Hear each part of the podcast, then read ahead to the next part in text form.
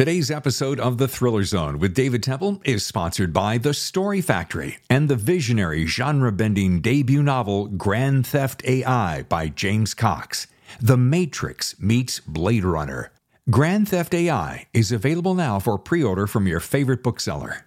Hello and welcome to The Thriller Zone. I'm your host, David Temple, and thank you so much for spending time with this podcast. I got a really special guest today.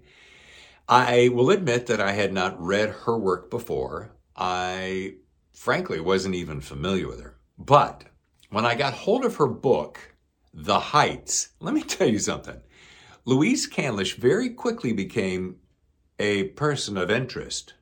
No, I mean, an author that you can say, oh my God, she's good. Well, yeah, she's a Sunday Times bestseller, and she has 15 hits on her hand one of which is becoming a television series. So I thought, being the multimedia fan that I am, I got to talk to her. And this turned out to be one of my favorite episodes. Why?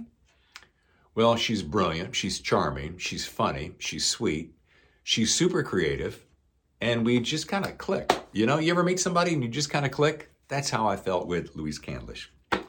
So, first of all, let me say this is a book you may want to read. You really do. Second of all, how about you and I get into the thriller zone? Hello. Good morning. Hi. Good afternoon. afternoon. Aren't you lovely? Oh, thank you. Aren't you? oh, thank you. Let's start as we mean to go on. yes. Uh, I was sitting here having a cup of coffee and I thought, oh, I wonder if Louise is going to be having a cup of tea. And then I went, wait a minute, let me check my international clock. Oh, it's yeah, 4.30 her time. Be. Yeah, I should be having a nice cup of Earl Grey. I've actually got a glass of water because I've got um, a sore throat. And um, so I just need to make sure my voice doesn't get, you know, huskier and huskier as we go. Um, otherwise, I would have a nice cup of tea, British yeah. style. Is, uh, do you and I've always wondered this: is milk or cream always the thing uh, with tea, or does anyone drink it plain? Black. Yeah, black. Yeah. Um, well, we would never have cream. I think that's like something from My Fair Lady or something, maybe um, the 19th century. Um, but yeah, I have milk in tea. But um, you know, many people I know take it black or have lemon. Um, but it is, I mean, you're right to ask because it's a ritual and those details are important to us and not yeah. to be taken lightly. No, I know you take tea very seriously. So I, you know, and I'm going to have to fight tooth and nail not to slide into some kind of an accent because I love your accent. And I'm waiting to travel to London one day and have someone from London come up to me and go, Oh, I love your accent. I know I will have then made it. I'm sure it will happen. she well, said, but not, not. Yeah, good. I mean, I guess um, we don't love American accents in the way that you seem to love our accent. But I think maybe that's because ours just has that kind of weird, um, you know, formality to it, whereas you're so easy and um, you know it's not so mimicable as a british accent. So i just think our our accent gets so much more attention doesn't it? Yeah. I also find it interesting since we're just gabbing here before we actually officially start i find it interesting that uh, english can impersonate american accents better in my opinion than americans can impersonate english accents um, British accent. Yeah, yeah, maybe. Yeah, I'm sure there are actors who are fan- American actors who are fantastic at, at British accents. Yeah. Um, but I always assume that it sounds terrible to the native listener. Um, do you know what I mean? So you yes. may think that your fellow American's British accent is great, or, or and I might think vice versa. Probably, it's not ever 100%. But I'm now racking my brains to try and think of, because um, there have been times when you just think, well, what about Kate Winslet in, yeah, in um, Mare of Easttown? Um, oh, and how yeah. good was that show? I need to think way? of one on the other way around, though, don't I? I need to think of an amazing American doing a British accent. I can only think of Nicole Kidman. oh, yeah. Which is Australian. Exactly, yeah. yeah. It's a challenge. I'll try and think of one, but there will there will have been some excellent performances, I'm sure. Um, oh, I know. What about Meryl Streep as Margaret Thatcher? Oh, okay. Yes. I, that. Yeah, I'm pleased with that. She was brilliant. Brilliant. I was just going to say brilliant. Yes. Excellent pull. Okay. Well, Louise, what a handsome, by the way, handsome cover. I'm a big fan of covers.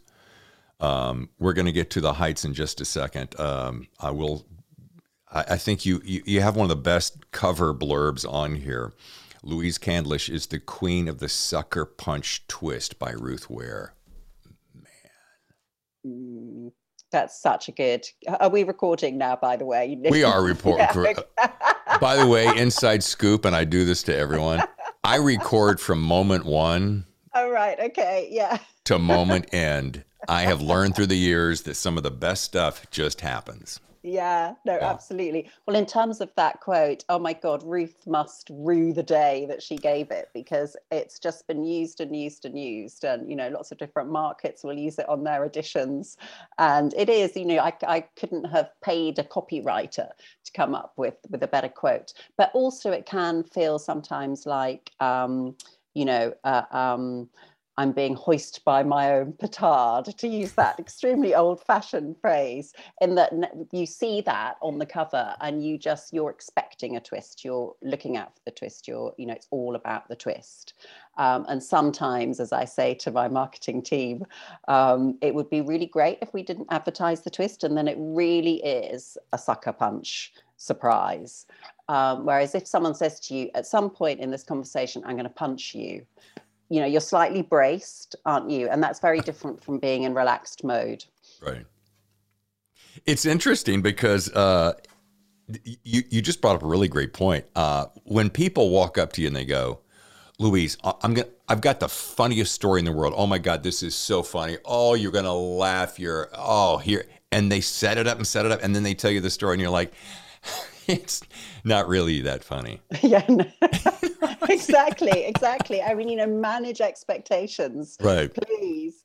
Um, but it is that sort of balancing act with publishing, where you know you've got a hundred thousand books being published that week, or whatever the you know ludicrous number is, and you've got to stand out. And you know, author endorsements are really important, and you know, sensational claims tend to make their way to covers.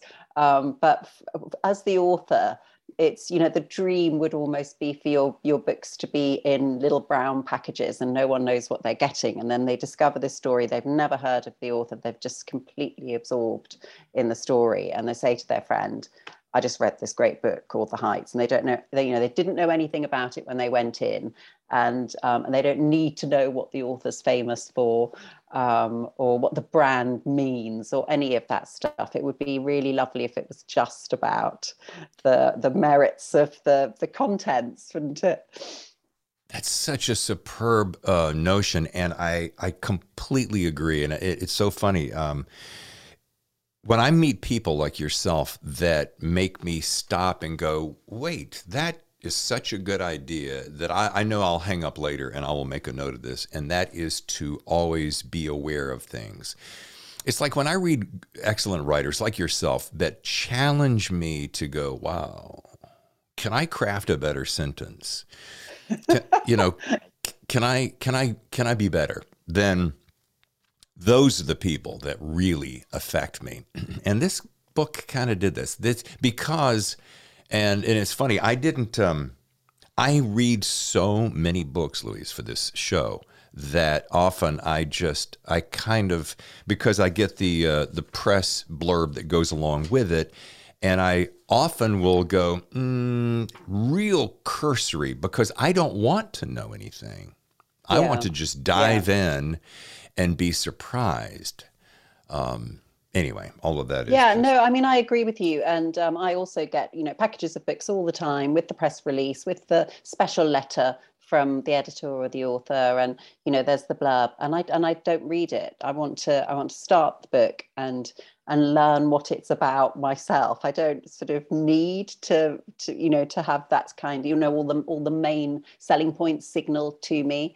Um, but I do appreciate it's hard. It is hard for for publicists and marketeers to to you know kind of shout loudest. Um, but you know the true reading experience should be a bit quieter and very personal, and not really about what someone else thinks about that book, but what you know what you think about it. Yeah, and, and, to belabor this point one step further, if you if the marketing people didn't polish the jewel uh, to its brightest significance, then in a world where our attention is so cluttered with so many things, you know, then we might not see it. Um, yeah, um, yeah, yeah. Being That's a, a good point. yeah. But being a Sunday Times bestseller as yourself, it probably every day is just like a walk in the park, and you're like, oh, you know. That's so not true. because ultimately it's about you know wanting to carry on having a writing career and wanting to um, do something different the next time and you know i'm really it's really a, a, sort of point of honor for me to not repeat myself although i'm sure readers of all 15 of my novels will notice there's a you know a few overlaps in theme but i'm always trying something different structurally i've always got new ideas waiting and bubbling um, and waiting to be kind of woven into a story. And so, um, so yeah, I mean, ultimately, it's it's about the ideas and the creating something new each time. I think you know sometimes I think it would be great to have a period of complacency and um, resting on my laurels but um, you know because i could then you know be really lazy which i do quite enjoy rather than this kind of you know crazy you know juggling of, of projects which i'm doing at the moment. But ultimately i just i couldn't bear to see messages on um, from readers saying oh um, this isn't one of her best. Or um, I, you know, not as good as the last one. And, you know, inevitably readers have favorites, but I just, oh my God, it just, it chills me to imagine letting readers down when they've come, you know, a lot of them have come with me for 15 books. This begs so many questions. Uh, do you read your reviews? Yeah, yeah, I do. I have Google alerts. Um, I don't. I don't read every single, you know, Amazon review or Goodreads review. Then, you know, I would frankly have jumped off a bridge if I if I had. um, but um, but I'll read the press reviews, and um, I do have a lot of interaction with readers on social media, which I absolutely love. Um, obviously, if someone's mean, then I, I try not to engage. So it's kind of cherry picking the yeah. you know the nice interaction, but you know, got to have got to have some perks. Um, so um, so yeah, I do, I do. I don't. I try not to. I try not to be instructed by reviews because um, I really like to follow my own instinct about what I should be writing. And, you know, I've got a great editorial team and they know best, you know, over a reviewer who might, you know, be in a bad mood that morning when they take on your work.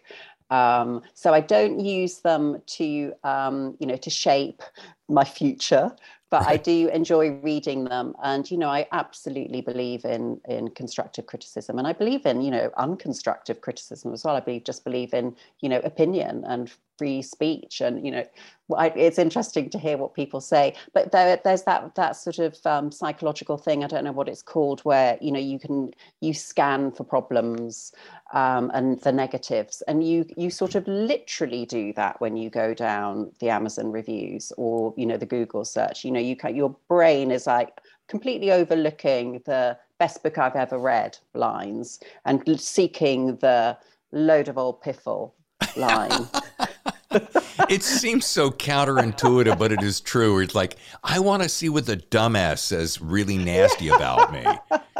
And what it's I so true. Yeah. And what I despise are the people who get on there and go, I hated this piece of rubbish, and here's why. Blah, blah, blah, and then they tell the entire story yeah. and they go, Well, there's this one thing. But then they give you a, a star and a half or something. I'm yeah. like, yeah. If you hated absolutely. it that much, you, why did you spend all that time on it? Yeah. I think it's more personal than just not liking the book, don't you? I think there's yeah. I think there's some underlying issues there. Oh, and call me nasty person, but sometimes I want to hunt those people down and go, you know what? Well, I don't like your hair. There. Yeah. I don't like your shoes. Yeah. but I, I don't tell the world. Yeah. well, no, it's a strange thing. I think it's a you know it's a kind of codependency we've created, um, and it's interesting. I was talking to um, the one of my um, books is about to be on screen here, um, our house. And um, I just met up with a screenwriter yesterday, and I said to him, "Oh, you're so lucky that screenwriters don't seem to have to kind of front their brand in the way that an author does, because you know your work is marketed and promoted by." Household name actors and actresses and um, you know all well-known directors um, and so um, you know it just it feels like sometimes i feel a bit sorry for myself as an author that we kind of there's only us um, to sort of be the promotional figure um, when actually it might not suit our personalities. And generally, writers, I think, are quite introspective. You know, have that sense of being an outsider. Um, you know, that's that's why we're doing the job we're doing. Um, and so to then be asked to be a kind of stand-up comedian with no media training is, you know, it's a, it's it's a bit odd. It's a bit counterintuitive, but you know, we're we're giving it our best shot. Well, it's clear a couple of things. First of all, you must have started uh, writing right out of grade school by your youth and your I think that's the screen, the Zoom screens um, flattening the years. Oh, have you got my, that little, I, you got that yeah, setting no, on? No, actually, I didn't. I someone told me about the filters. I don't do the filters, but you know, there the is filters. the nice afternoon light. But yeah, I started writing in my early thirties. What? Yeah. Wow. Yeah, early 30s, and I'm now in my early 50s. So it's been 20 years. Well, life has been very grand to you. By the way, you must be have you must be looking over my shoulder as my notes because I was going to congratulate you on your number one bestseller, Our House, which won the British Book Awards Crime and Thriller Book of the Year in 2019, and now is a this is the one that's going to be the four part series on ITV. Yes, that's right. Yeah, written by Simon Ashdown. I should name check this um, anonymous screenwriter that I, I, was just talking about. Um, yeah, he's done a fantastic job um, because those who um, have read it among your listeners, um, your audience, um, uh, will know it's a hugely complicated book. with many meta strands and all kinds of stuff going on and multiple themes and at the heart of it you know quite a complicated fraud plot um, and so it was no mean feat to, um, you know, kind of deconstruct it, to simplify it, um, and to, you know, preserve the essence of it and all of the drama and suspense um, while you know ridding it of the complexities that a novel reader can sit with a you know cup of coffee and and enjoy putting the puzzle together, but you just can't do on screen. So yeah, they've done a fantastic job, and I'm really excited to to see it air in a in a few weeks' time. Uh, will it? It'll air internationally, I'm assuming, right? I think it will. Yeah, I don't have a date yet for um, US, so but I have no doubt it will be um, on screen there at some point, but perhaps not at exactly the same time as the UK. And excuse my ignorance, ITV to you. ITV. Is... Yeah, ITV is like our, a big network, um, one of the main networks here, like um, like BBC. Got so it. I guess it would be like ABC. No, do you have ABC? ABC, yeah. yeah, something like that. Yeah. And uh, all right, so it's going to be commercial television, not something streaming like Netflix or an Amazon. That's right, yeah. And ITV has its own hub, and I think um, often the ITV show, shows go on BritBox. Oh, um, yeah. So that may be where it um, lands, but I'll let everyone know as soon as I have information. At the moment, I'm, i just don't have clarity on um, yes. the different markets, um, so I don't want to misinform you.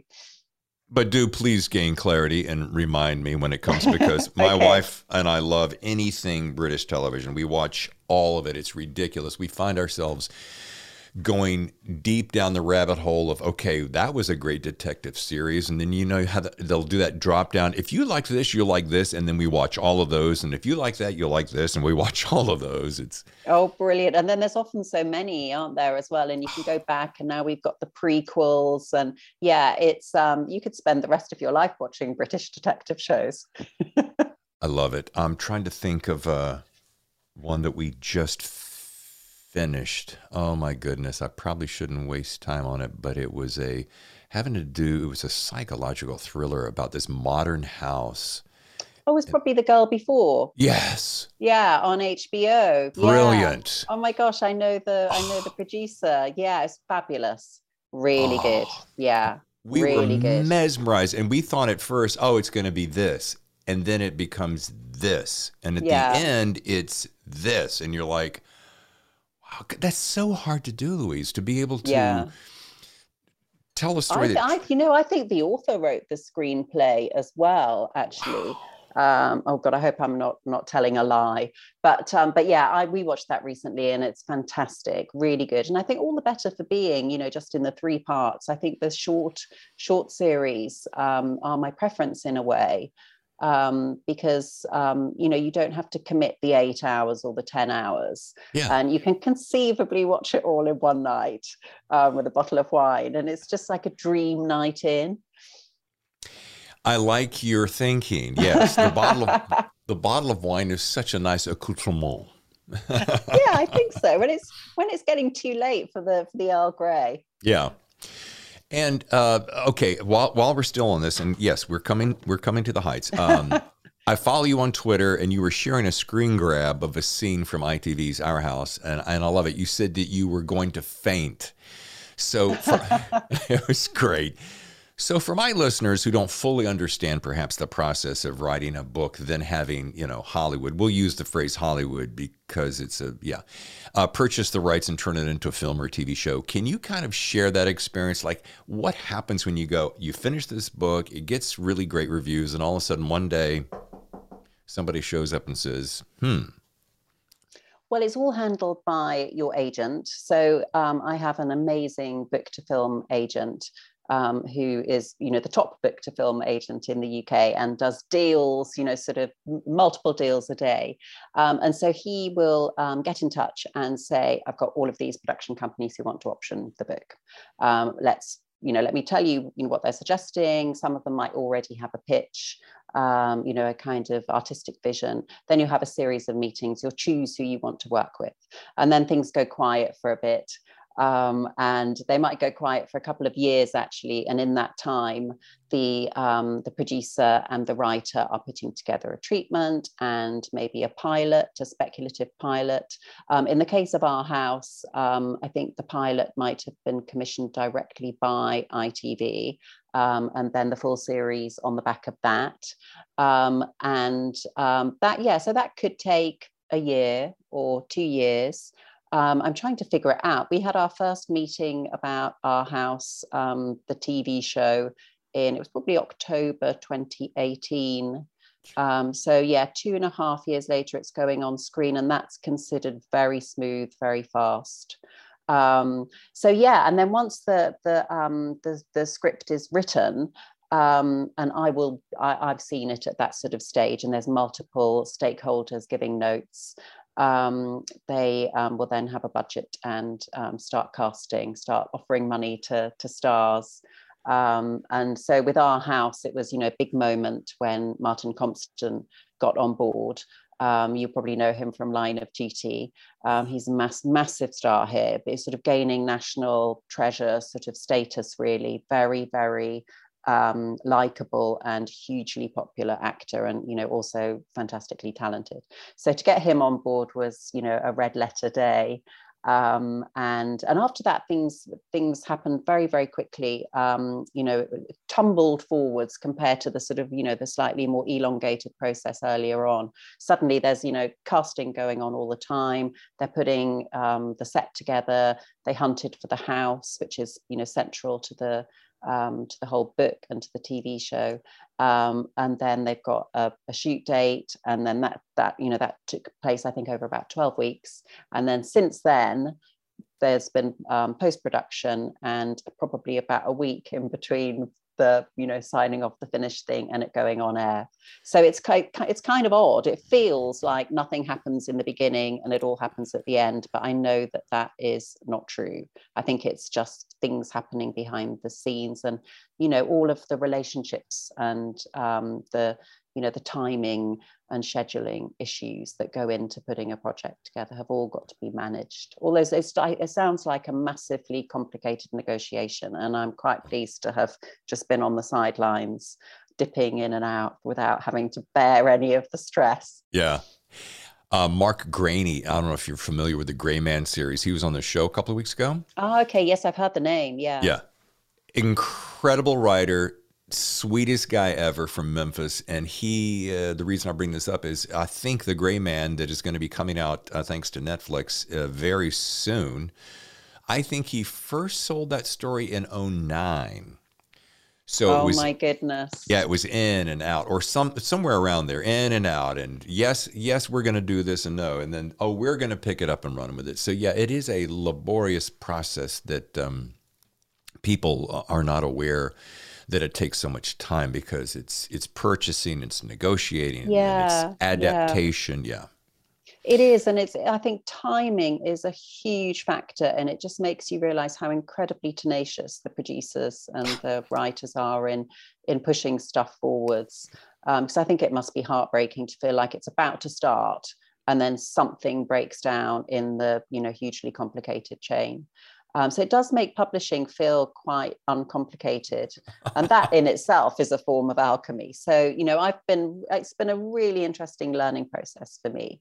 Um, and particularly as more books are being adapted now, I feel like you know I've had such a great experience with our house to you know to see just how incredibly hard people work and just how many of those people there are in the process. Yeah, but in the end of the day, it's a dream come true, right? I yeah, mean... yeah. No, it really is. It, it's quite surreal, actually um, and you know i have to remind myself to you know celebrate and um, try and en- engage fully because it just feels it does feel quite surreal sometimes when you see you know sort of famous actors um, speaking you know lines in the voice of your character oh. um, especially if you think of the very casual beginnings of, of some of you know a novelist's project you might just be sitting on the sofa sure. you know like reading the paper and sure. you know have an idea and so it, it it is a very kind of grand endpoint to you know often a very quiet um, birth And it's so funny you bring up something I'm going to ask you later, and that has to do with the fact that uh, you know where ideas come from. And yeah, you're sitting there thinking to yourself, you're at a coffee shop or a tea shop or whatever you're shopping, you're at the lake, and an idea comes on you. Oh, this would be interesting. And then uh, if you are like me, I'll sit on an idea for weeks, sometimes months, yeah. sometimes years, and it will just sit there, kind of like simmering on the back burner like a nice stew. And then one day it'll all somehow go, it'll kind of start to fall together. And you'll sit down and you'll start writing before you know it. You're halfway through it. And then, then to your point, uh, you're living my dream, by the way. You wake, you wake up one day, you flip on the telly, and all of a sudden, it's a trailer that. for yeah no yeah. absolutely no i think you've described um you know the kind of the creative process really well and that because that's exactly how it feels for me i normally have three four five big themes or ideas or obsessions or inspirations in a novel. And you know so some of them might have been sitting there for a couple of years waiting for their place. Um, so um, because you have to have a you have to have a a really credible plot line to kind of bring it all together. And yeah. that's what takes the sort of um, gestation i think. Um, so with the heights for instance you know i had I'd been wanting to write a revenge story for a very long time, but I was just sort of waiting for the right form of revenge to take place. Um, you know, the, the the feud or the the um, incident that sparked it. Um, and in in this case, it was um, I chose a feud between a kind of overprotective mum and the bad influence best friend of her teenage son. And you know, because as I said earlier, I'm always wanting to try and do take take on things from an original angle or at least from you know something that hasn't been discussed for a while.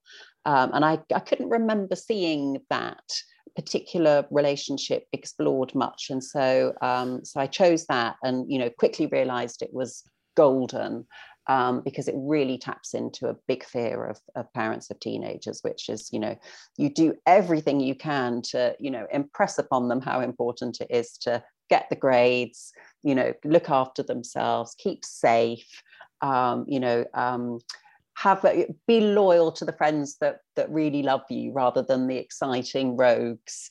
Um, and then along comes someone who is just so much fun that you know they turn their heads and this is what happens in a big way leading to a you know horrible tragedy Um, so yeah, there was the, the revenge strand, but I'd also for ages been fascinated by and horrified by the Chappaquiddick incident, which obviously oh, yeah. um, you will know far more about than, than we do in the UK. Um, and so that had been on the back burner. And there's a, you know, you'll when you read the book, um, you'll see that um, you know that does have its um, influence on the plot. It's very hard, isn't it, to talk about without um, giving the game away. But the other thing that I must shout out is, um, and I didn't even realize it was an influence until I was about halfway through, um, is a movie called In the Bedroom, which I probably haven't seen for 15 years. Um, but as I was writing, I was thinking, oh my God, this is a bit like in the bedroom. And um, should I? I'll very quickly just, you know, check up on the, the plot of that so that I'm not aping it exactly. And luckily I wasn't. But um, some of the, um, you know, some of the emotion in that film, it's a, it's a film about grief and parents taking revenge um, after a, a tragedy. Um, you know, there's a direct parallel, and um, it, you know, it's a it's a very unusual sort of niche um, area of, of thriller and crime. I think, um, you know, the combination of a parent's grief and um, and and crime. Yeah. Well, you went on such a nice long tangent that uh, you must edit that. no, no, no. I'm keeping it all. It's all juicy. But um, I, I was I had a couple of questions that I wanted to ask before I jumped into the heights, but I'm going to keep going because we're in the heights, and if we have time, because we're about halfway through the show, then I'll I'll, I'll come back to it. But a couple quick okay. things that just uh, popped into my head. And I think of one of my favorite authors from the standpoint of what his talent is, and that's Stephen King. And he says that if you're not reading, you shouldn't be writing. From the standpoint of good writers are good readers. And when I first heard that a few decades ago, I'm like, whatever, I got all the ideas right here. and with time, I'm like, dude, you are so missing it. And he is so right on. And that is that like reading The Heights, for instance, and a couple of other books that I've got uh, in my TBR stack right now, uh, I find them going, ooh, ooh, that that perspective, that insight, that that nuance challenges me on that book that I have sitting over here in the burner, you know, simmering away for the last two years. All of a sudden, oh, that thing that she said or it led me down the path i'm not taking your idea but you triggered something in my mind when oh i hadn't thought of that way and then i go back and i i pick up that story and i keep going that's yeah. one thing no great great point I, I i know exactly what you're saying i think the um we're all writing a new interpretation on a story that's been told before. Sure. Um, and, you know, authors discuss this all the time. It's like, oh my God, you know, can I do a, um, all about Eve plot, or can I do um, can I do I, the, the other passenger? My um, my last novel was influenced by Double Indemnity, and you know how many double crossing plots can an industry take? But I think that readers have an appetite for the classic stories, but you know in in new settings, new contexts, new interpretations, twisted, a little bit darker. The characters, you know, representing different generations and different groups, and you know, it's there's an endless supply. You know, and you uh, uh, uh another great idea is that uh, I was reading this article recently. They were talking about, oh, this particular author was talking about, no, I like to come up with something fresh and original each time. And I'm like, first of all, good luck with that. Yeah. And then the uh, the article went on to say the thing that uh, most readers like is the familiarity. They like the fact that when they pick up a thriller, they know it's a thriller, and yes, it's revenge, and yes, it's a double indemnity cross, and yes, it's seduction, but that's what we're coming for. And yeah. all they're really doing is going, how will Louise flavor my uh, this particular theme for me? And and yeah, yeah, yeah. we want that. Yeah. Yeah, no, absolutely. And, you know, when I say I'm striving to be original, I mean to do something, you know, something that I haven't read recently and something different from what I've written before. But everything we all write is going to have, you know, the shadows of past work.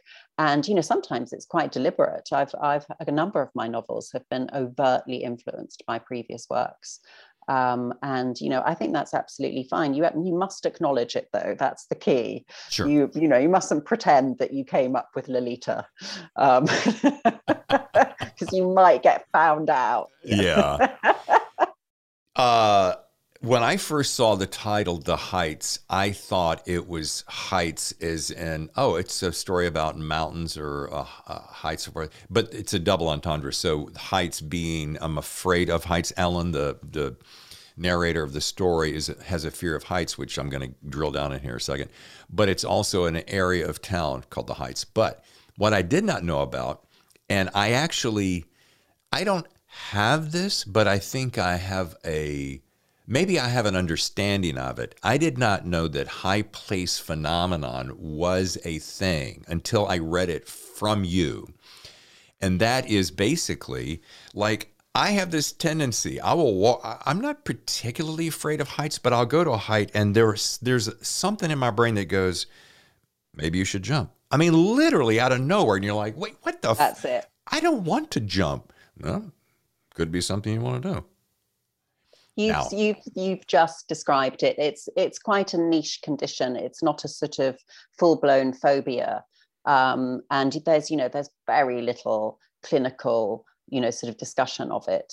Um, and you know I probably read all of it when I was when I was researching it. But you know I've got it myself exactly like you. It's that impulse yeah. to to step over a ledge or to you know throw yourself off a balcony um, or just to, you know, even on a bridge, I might get the impulse to kind of throw my bag off the bridge. So what it is is um, it's not suicidal. There's we're not depressed. Uh-uh. It just means that it's an intrusive thought. Some people get it, um, you know, when they're driving on a motorway. Mm-hmm. Um, what, what, do you call them? Free? Do you call them freeways? Freeways, like fast yeah. road, and mm-hmm. you might get the kind of um, the urge to, you know, kind of ram the steering wheel yeah. into the central reservation and you know kill everyone in the car. I mean that's obviously a you know lunatic idea. You're never going to do it it's um, but it's an intrusive it's a form of intrusive thought. And i've had it all my life. And um, I, so I'm, i don't know whether it's genetic or whether you learn it. Certainly my daughter seems to have it and i fear i've given it to her you know either literally and chemically or just you know by my my, my crazy influence. But um, when um, in discussing the book i have found that about one in 10 people seem to have it Wow. Okay. That's so, a very in, that's a very informal psychological okay. study. okay, so I'm not going to call you uh, Doctor Candlish. No. uh, it is odd though. I, I want to spend just ten more seconds on this, is because I had. It is such an unusual. I've never told anyone this ever. Not my wife. No, I've never until right this moment that I oh actually. Oh my god. Never, because when I saw the words in one of your uh, press things, and I thought, uh, oh, well, shit, I I think that way. And again, it's you don't sit, it's not like, oh my God, I gotta just end my life. It's not that. And it's not like, hey, what would it feel like to splat on the concrete? It's not that. It's just that this funny little pull that you're like, well, maybe yeah. I should. Yeah. It's a self destructive impulse, yeah. basically. And the French call it um, l'appel du vide, call oh. of the void um, which is a, a, quite a good way of describing it, isn't it? In terms of how you feel, it's like it's almost like you're being seduced by yes. the empty space. Yes. Um, you know, there's nothing. There's nothing. So it doesn't feel like anxiety. It doesn't feel like even agitation. It's no. quite. Um, it's quite zen, mm. which makes it all the scarier, actually. Kind of like some of my old relationships. Yeah. Um, scary tempting me to come into the void, completely wrong for me. All those things. Its Not daring phenom- confide in anyone. well, thank God I met my wife. Anyway, um, more about the heights. Uh, a couple things I want to say it, it, that I that I was so intrigued that I so enjoyed. It was the way it was told from two perspectives and i'm start i'm starting to see this maybe a little bit more now maybe i'm just becoming a bigger reader but and i love it because it's uh it's ellen and it's vic so it's that The second thing is there's three things. That's first. Number two is uh, the story within a story. I love that idea. And then the twist that you don't see coming. Speak amongst yourselves. um, yes, the, the story within a story is something, another one of those elements or obsessions that I've had for a while. And I've been waiting for the opportunity to try that out.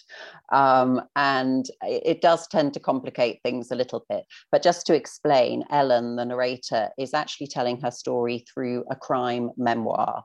Um, she's in a kind of um, crime themed writers workshop. That's where we meet her at the start of the book.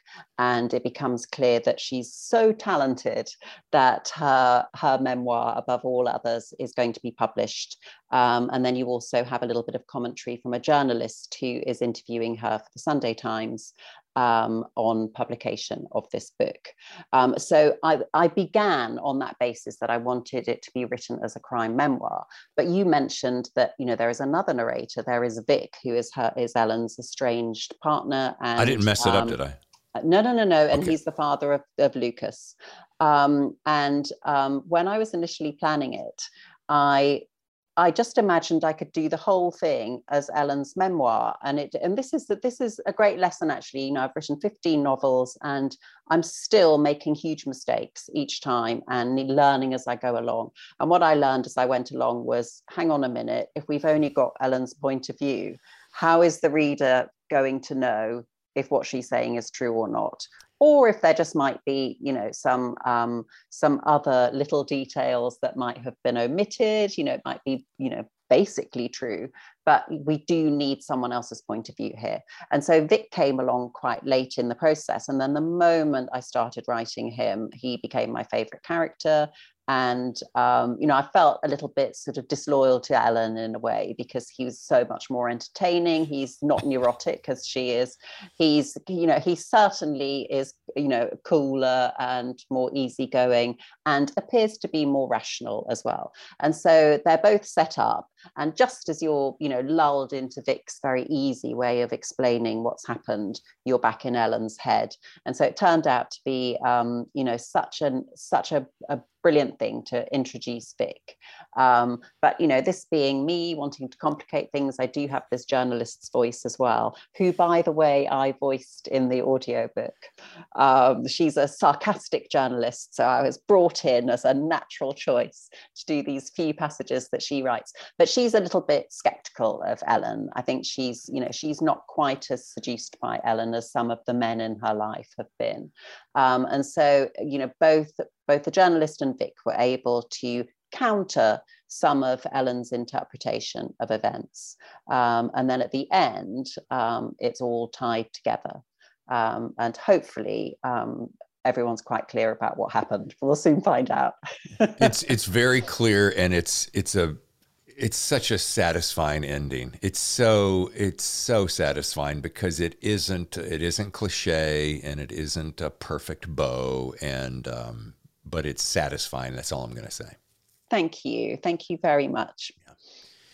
Um, uh, we can stay with this story, but there's there's a couple things that are just knocking on my mind's door that I would love to ask you, and that's what what's the one thing that you about having a successful writing career that that maybe you had not expected, or perhaps no one had told you about.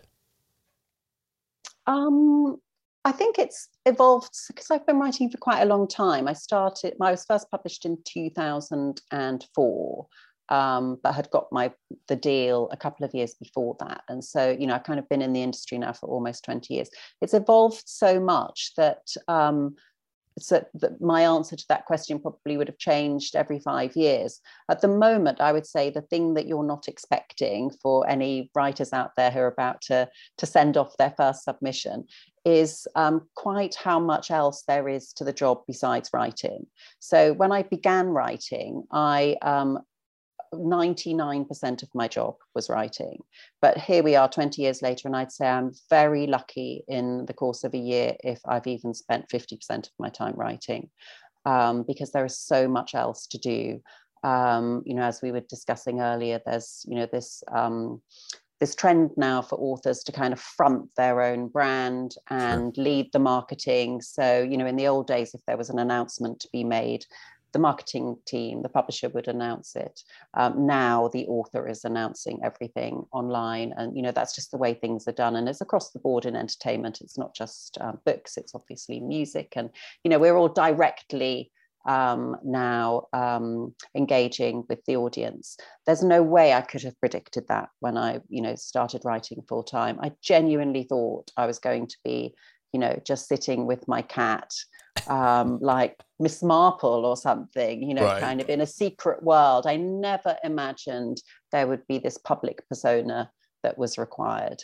Um, and um, and much as I enjoy it, I think that it is um, a sacrifice in a way. Because if you think, you know, you've got if you've got someone whose whose expertise is in writing stories, and they're only really able to do that for 50% of the time. You're depriving the world of that per, you know 50% of their output. They could they could do twice as many books if that's all they did. Um, so so i think that's the, that's the biggest surprise. Um, and um, yeah, I mean, the, the, there are surprises all the time, sure. and they're not, they're usually excellent ones. It's just you know, it's a lovely process, you know, to open your emails and to see good news and new markets opening up for you, and lovely comments from people around the world. Um, you know, it's it's far more rewarding and joyful than I imagined as well. I kind of you know had that idea of the bitter and twisted also ran, which I have experienced. I've, I've had, I've, I've enjoyed both both experiences. That it's never going to happen to me, and it's not fair. And oh, things are happening, and this is you know way more fun than I even dreamt. Yeah.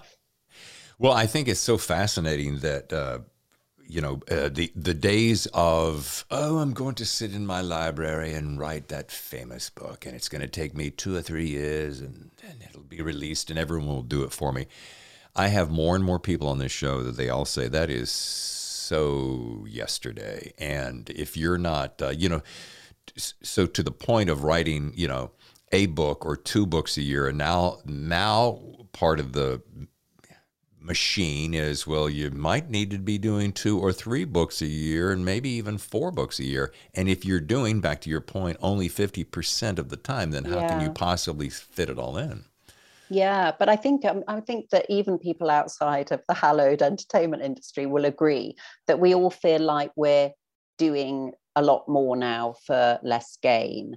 You know, so much is is required of people, and I think you know the work from home um, experience during lockdown, you know, began by being seen as a kind of very lazy way to do your business, where you know you were in fact picking up the kids and pretending you were in a meeting, and almost like a Ferris Bueller's day off, right? Um, you know, where you've got the you know the pillows under the duvet, but Such actually, what it's turned out to be is people working all the time oh, and yeah. not having any separation between working life and private life and you know it's it's it's a sort of logical extension of of you know the internet and email and the you know i mean we, i'm sure you like me remember a time when if you went on holiday you said goodbye to your colleagues at five o'clock on the friday and no one knew where you were for two weeks. You didn't even leave and you didn't may not even have told them which country you were going to. You they certainly wouldn't have been you know getting in touch with you first thing on monday morning to ask your advice about something. And so um, you know we've it's a while since we've we've had that freedom um, and that privacy. Um, so yeah, I can't even remember how we got onto that, but no, that's, uh, no, that's perfectly right. Uh, it's the um, you know now everything now everybody assumes that you will do everything and yeah. um, hey since you can do it from home and while you're already there and you're kind of relaxed could you also do your marketing here and do the social media yeah, there and yeah and, and it's not it's not the case that you're because you're doing it your team are not doing it they are doing three times as much work than they used to do as well yeah. um, somehow we've just created so much work um, it's um, you know so many an infinite number of ways of trying to get something to market and tell people about it means that there's an infinite amount of um, tasks to fill your day so if you want to not sleep you could spend 24 hours a day online sharing you know news and opinion right. Yeah, and and let's take 10 seconds on the social media thing. There is a point where do you find yourself going, "Oh geez, if I don't turn this social machine off, at least for just a little bit, uh, I, am going to be, uh, I'm going to lose my eyesight for one thing." Yeah, yeah, my... no, absolutely. I feel like I'm mentally ill. I feel like um, I, I now can't believe I'm producing novels um, because I just can't concentrate for the you know the lengths. I used to be able to sit down for hours and hours and not look up. Um, and now I'd be lucky if I do 15 minutes without needing to see if a really important, you know, tweet has been shared. Or oh my god! So what I do though is I have got this new thing which um, I recommend, which is if I leave the house, I don't take my phone with me. Wait a second. I, I gotta hold on. I, I gotta. I need to sit down a second. so it's like mini mini digital detoxes. So um, you know, if I'll walk the dog every day mm-hmm. and I don't take my phone with me.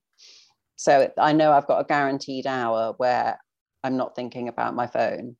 Because wow. um, let's face it, it's not the internet; it's the smartphones that have, yes, yes. you know, have ended our sanity as we knew it. Um, so yeah, that's my top tip. Well, don't take your phone. how are you going to listen to my audiobook that I'm going to send well, this is then the problem, isn't it? That yeah. everything is in the phone. So you've got to, is there a way of listening to it through like FM or, you know, through your car radio or old style, or do you have to have a device to listen to your podcast?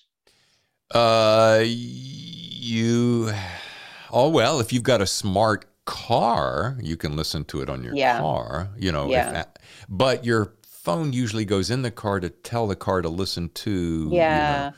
this is the problem. It's certain yeah. elements I want rid of, but I don't want rid of all of the elements. Mm. You know, because hmm. your music might be on your phone, and um, you know you're banking you might need you might need some, you might need your phone. Also your cameras on your phone. I think well, this is the this is the great evil of the whole thing is that listen, everything is in one device isn't it?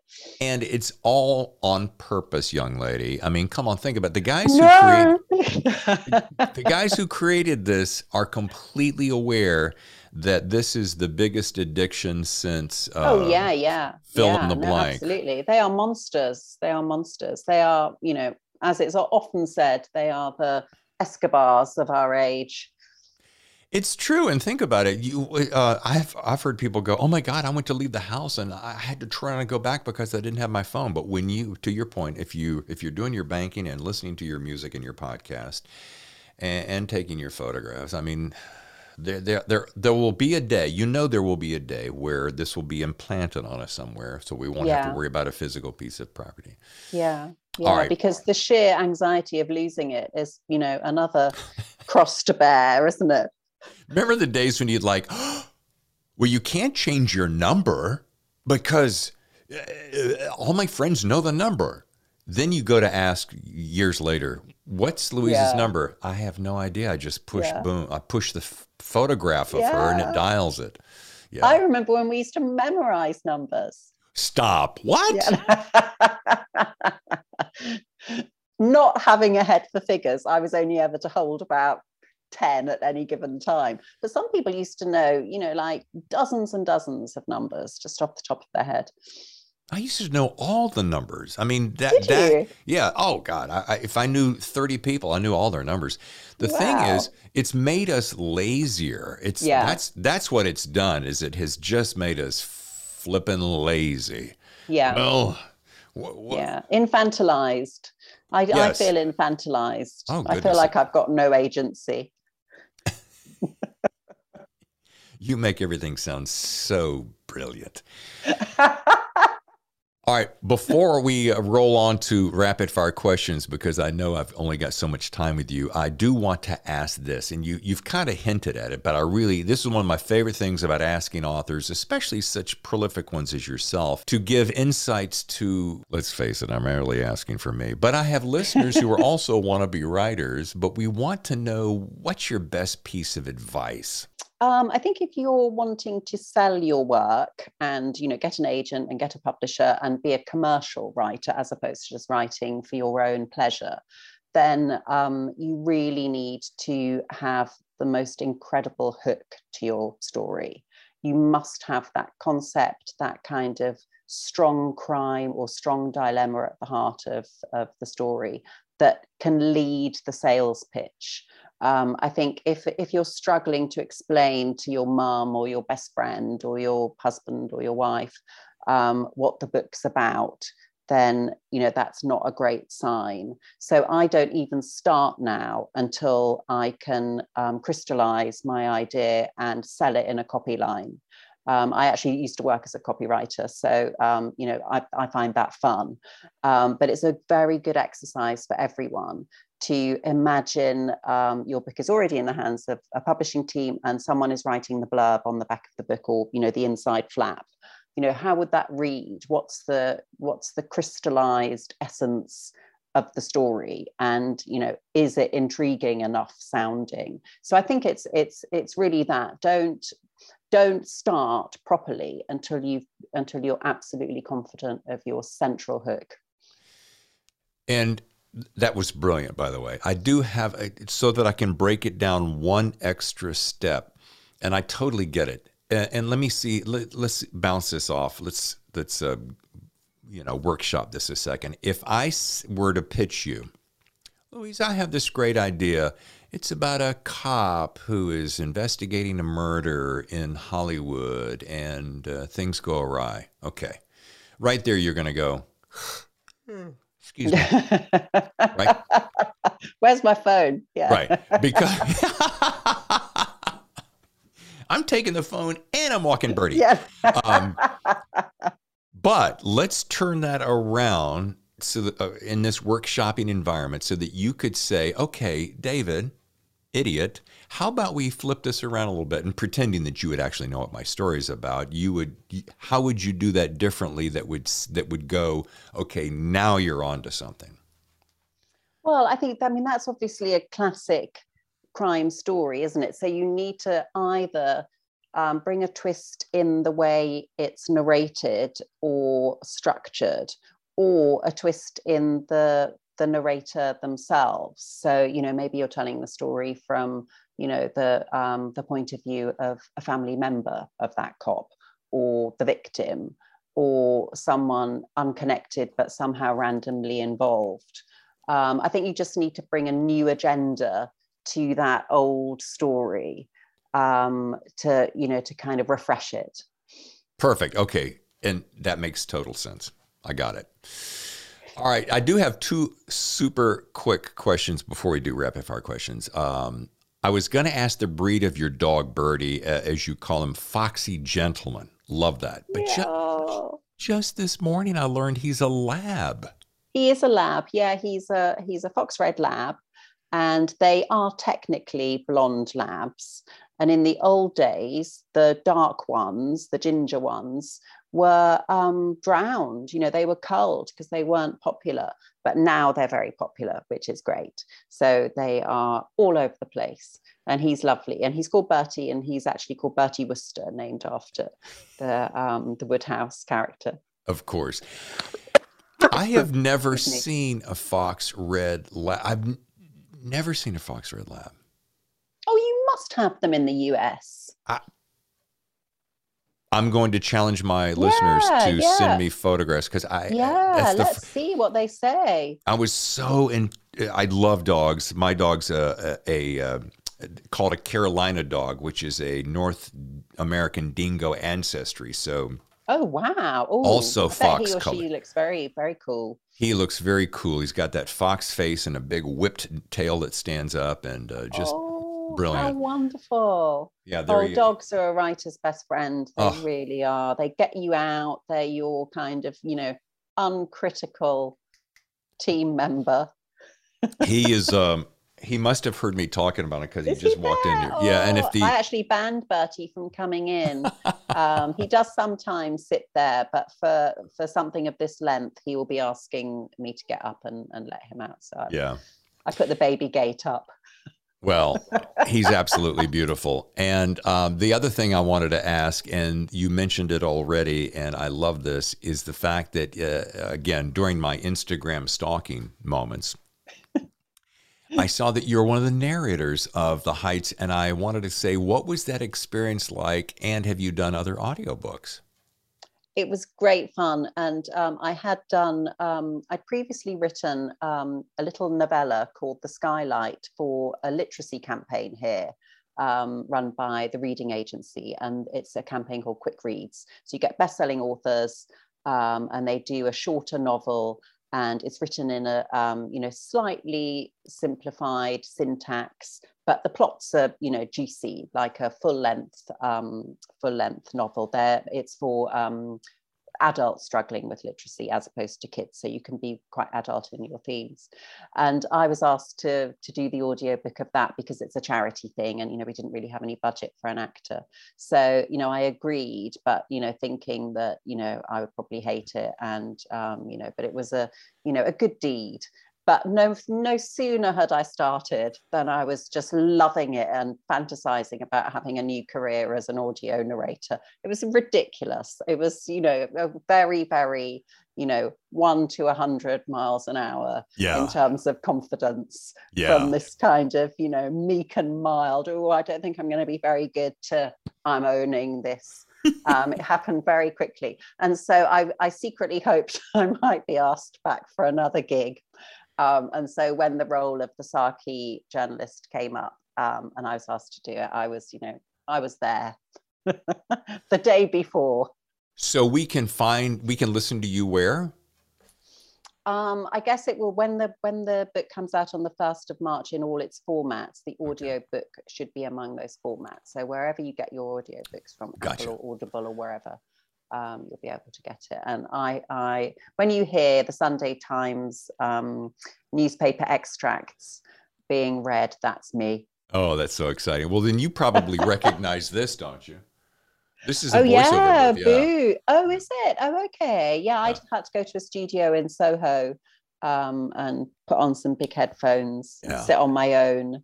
Um, yeah, no, it was exciting. I felt really, I felt like a professional actor. Oh, and you are. You thought that I tell was you, I tell you the big difference, though. I know I, I was trying not to speculate as to what that could be, but um, yeah, I, th- I think the big difference between a professional. Well, this is ridiculously simplified, but one difference between me and a professional is that I was reading much more quickly than a mm. pro would. Yeah. yeah. So you, you'll probably spot that. it's fine. Whatever gets it done, right? Okay, it is time for rapid fire questions, which is oh my of, god, which is funny in of itself because it's not really rapid fire. There's no rapid. It's, it's very moderately paced, almost sluggish. I like the sound of sluggish fire. It gives me time to dodge.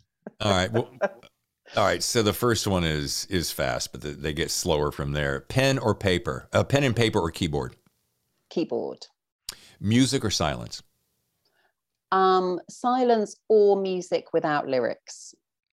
Copy that. Uh, and we've referenced this earlier, and you can make it short. You don't have to belabor it. But what's the where do the majority of your best ideas come from? I think they come from reading media. yeah, it, it, practically writes itself, doesn't it? Yeah, it's limitless. I, I, don't know if you're familiar with Meg Gardiner. She's a dear friend yeah. and a great writer and she does this crazy kooky crime of the day. And you could take any one of those stories that are just absolutely insanely hilarious and they're all just idiots uh, and on twitter and just make a story out of them but yeah yeah. I mean honestly the, the problem is you know i think in the olden days writers had problems with ideas. You know someone like joseph conrad for instance famously just could, couldn't get any ideas. But now we've got too many. We've got too many to choose from. Right all right, you're given the opportunity. This is number three. You're given the opportunity to play a lead role in the upcoming television series, The Heights. Who will you play and why did you choose that role? I will play not Ellen because that would be too draining an experience, and I'll leave that for Cate Blanchett or somewhere like that. um, I will play Sheridan, who's the sort of slightly desperate friend um, who, though she doesn't experience a tragedy, like her friend Ellen, she is still struggling with midlife and, you know, the sort of high seas of um, growing older and having your, your family leave and um, you know finding a purpose. So I would play her. She's just a small role. I would love to see that happen. Oh my god. Uh, She's I another think... who likes a bottle of wine of an evening, actually. and Louise, who doesn't? Okay. who doesn't? I had one last night. Um, rapid fire question number four, and I think I already know uh, one of these two answers. What is the one electronic and the one beverage that you can't live without? Um, it would have to be my phone, even though I'm loath to say that, but only because I feel tricked into being in that position, mm-hmm. not because I've actively chosen it. Um, and the drink would be coffee.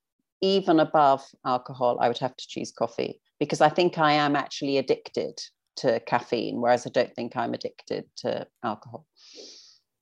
So, coffee, alcohol, tea is that the hierarchy? Yeah, no, I'm not such a big tea drinker, actually. I'm more of a, I might have one cup of tea a day. Okay. Or you know, one every couple of days. Mm-hmm. But coffee, I will not be able to function without two or three in the morning. I have just my wife and I got this new machine called uh, I think they pronounce it Miele or Mila. Oh yeah, yeah. That's uh, a great brand. Yeah. Girlfriend, let me tell you something. we dropped the dime on it, but my coffee consumption has gone through the roof. How many are you drinking a day then? You have to be careful. Well, we used to have a standard Mr. Coffee pot, and she and I would ha- go through a half a pot for breakfast. You know, that's about three, maybe four cups a piece or, a, you know, a small pot. Yeah. Now with this thing, I'm doing, uh, I do four while I'm doing my morning reading at five o'clock. Right. Okay. And then I have a two, maybe two more with my midday snack, and then another one in the afternoon or two, and then maybe one after dinner at night. So I'm clocking four or five. Six. Maybe. How yeah. are you even sleeping? I wouldn't be able to sleep for a minute with that amount of caffeine. I've reached the point, and it could be my age, but I've reached the point where I can't really have coffee after about 3 p.m.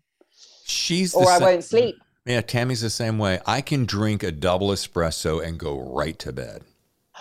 Yeah. That's amazing. You're so lucky. My daughter's like that. I don't that's, know. That's like a Dorian Gray gift of youth mm.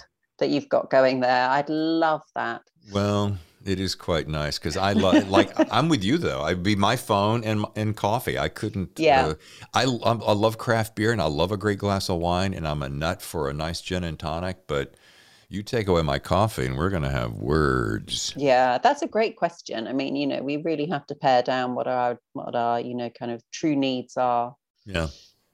All right, last one before I go. My wife and I have invited you to our beautiful home for a cocktail party to celebrate the release of your next novel, yet as named. Shh. We ask that the only thing you bring are two people, they can be living or dead, with whom you think would make for a delightful conversation. P.S. They may be people you've always dreamt of meeting. So you get to bring two people to our party. Who? Wow. Um, okay, I would probably bring Frank Sinatra. Um, nice. even though there's a risk that you know things could kick off um, I would still bring him because he'd be great fun. And he might also croon for us mm. if we got the karaoke machine out.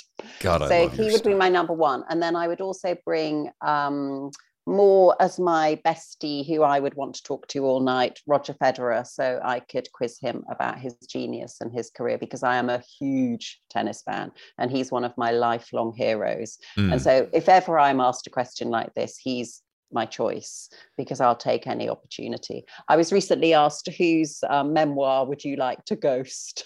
that, he's my answer. I can bring him into almost oh. the, to answer almost any question. you that that was such a delightful answer and no one has ever said frank sinatra and he is it can't get much better than that no mean, why doesn't everyone choose oh, frank yeah between the stories the vegas stories the the Rat Pack, the uh, oh, and that voice. Forget. Yeah. Oh, okay. it would be amazing. It would be amazing to mm. spend an evening with him. Speaking of amazing, this has been amazing and brilliant. I've really enjoyed it. It's, I've really laughed. I think I could talk to you for hours. Don't you get that kind of feeling? Yeah, definitely. You know? Yeah, definitely. I hope we can meet in real life at some point when um, travel opens up and, you know, I can tour or something. It'd be great. Will you be at Thriller Fest this year by any chance? No, no, I don't have any plans to come to the US this year. Mm. Um, but you know, I'm always open to invitations. So let's see, let's see what happens. I would well, like. I've never been to Thriller Fest, and I'd love to. I'd love to go at least once. It's brilliant. I went uh, in 2019. Uh, then, of course, we missed 20.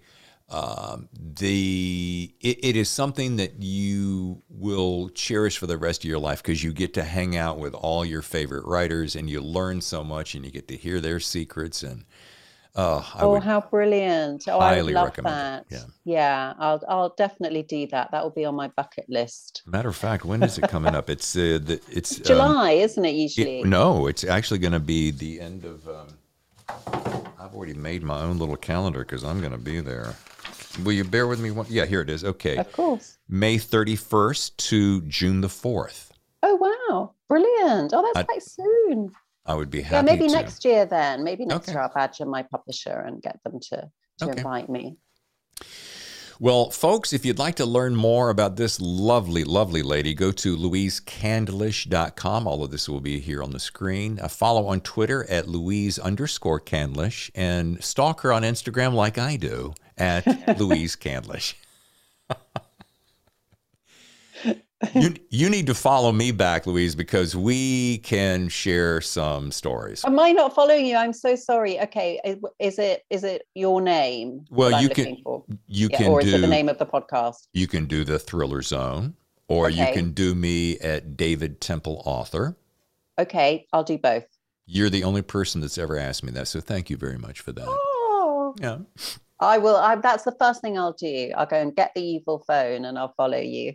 Good, because we'll be sharing emails and all that stuff. And uh, brilliant. I would. Love. Yeah, just let me you. know how I can help with, um, you know, sharing when the when the podcast's up. Do you have a date, by the way? Do you know when when this one's coming out? Yes, I do. You actually are kicking off the month of March. Oh, perfect! That's such great timing. Yeah, I have you publication. I will have to admit that I had you listed for February, but I thought, wait a minute, her publication is March the March 1. Yeah, yeah. March 1. So I'm going to miss it by two days. However, the heat will be beautiful two days after because you're going to be completely swamped on the first, and then yeah, it'll air perfect on the third. Great. Thank you so much. Thank you. This has been delightful. It's been great. See, I told you. I told you. Louise Candlish, good, huh? The book, The Heights. You ever read a book where you go, yeah, this is good. And then you, as you continue to read it, you go, uh, no, this is really good. Then you find yourself going, especially if you're a writer like myself, you're like, this guy makes me want to be better. This guy has a debut novel called Every Hidden Thing. And Ted Flanagan, let me just tell you something. This guy is mad talented. Again, I had not heard about him, but he is so interesting. He's a paramedic and a former daily newspaper reporter from Central Mass, and he has a hit on his hands. He is next week's bonus guest. That's right. Uh, that means Monday. And this book, I don't know what it is. Style? Yeah. Quality? Oh, yeah. You'd say to yourself, oh, this is like number 10 or 12. Anyway, thank you so much for joining me on the Thriller Zone on this episode. And could I ask you a little favor? Just a teeny, tiny, teeny, tiny little favor? Would you swing by thethrillerzone.com and do me a favor and just leave a review? Tell me how you like the show. Do you like the show? Do you hate the show? Do you think it sucks? Do you think it's fabulous? Tell me either way. And on the YouTube channel, which is David Temple Author. Um, I know it's going to become the Thriller Zone soon. I have to have a hundred subscribers before I can change the name. Do me a favor and subscribe because it means a lot to me. Seriously. So until next time, I'm David Temple, your host for The Thriller Zone.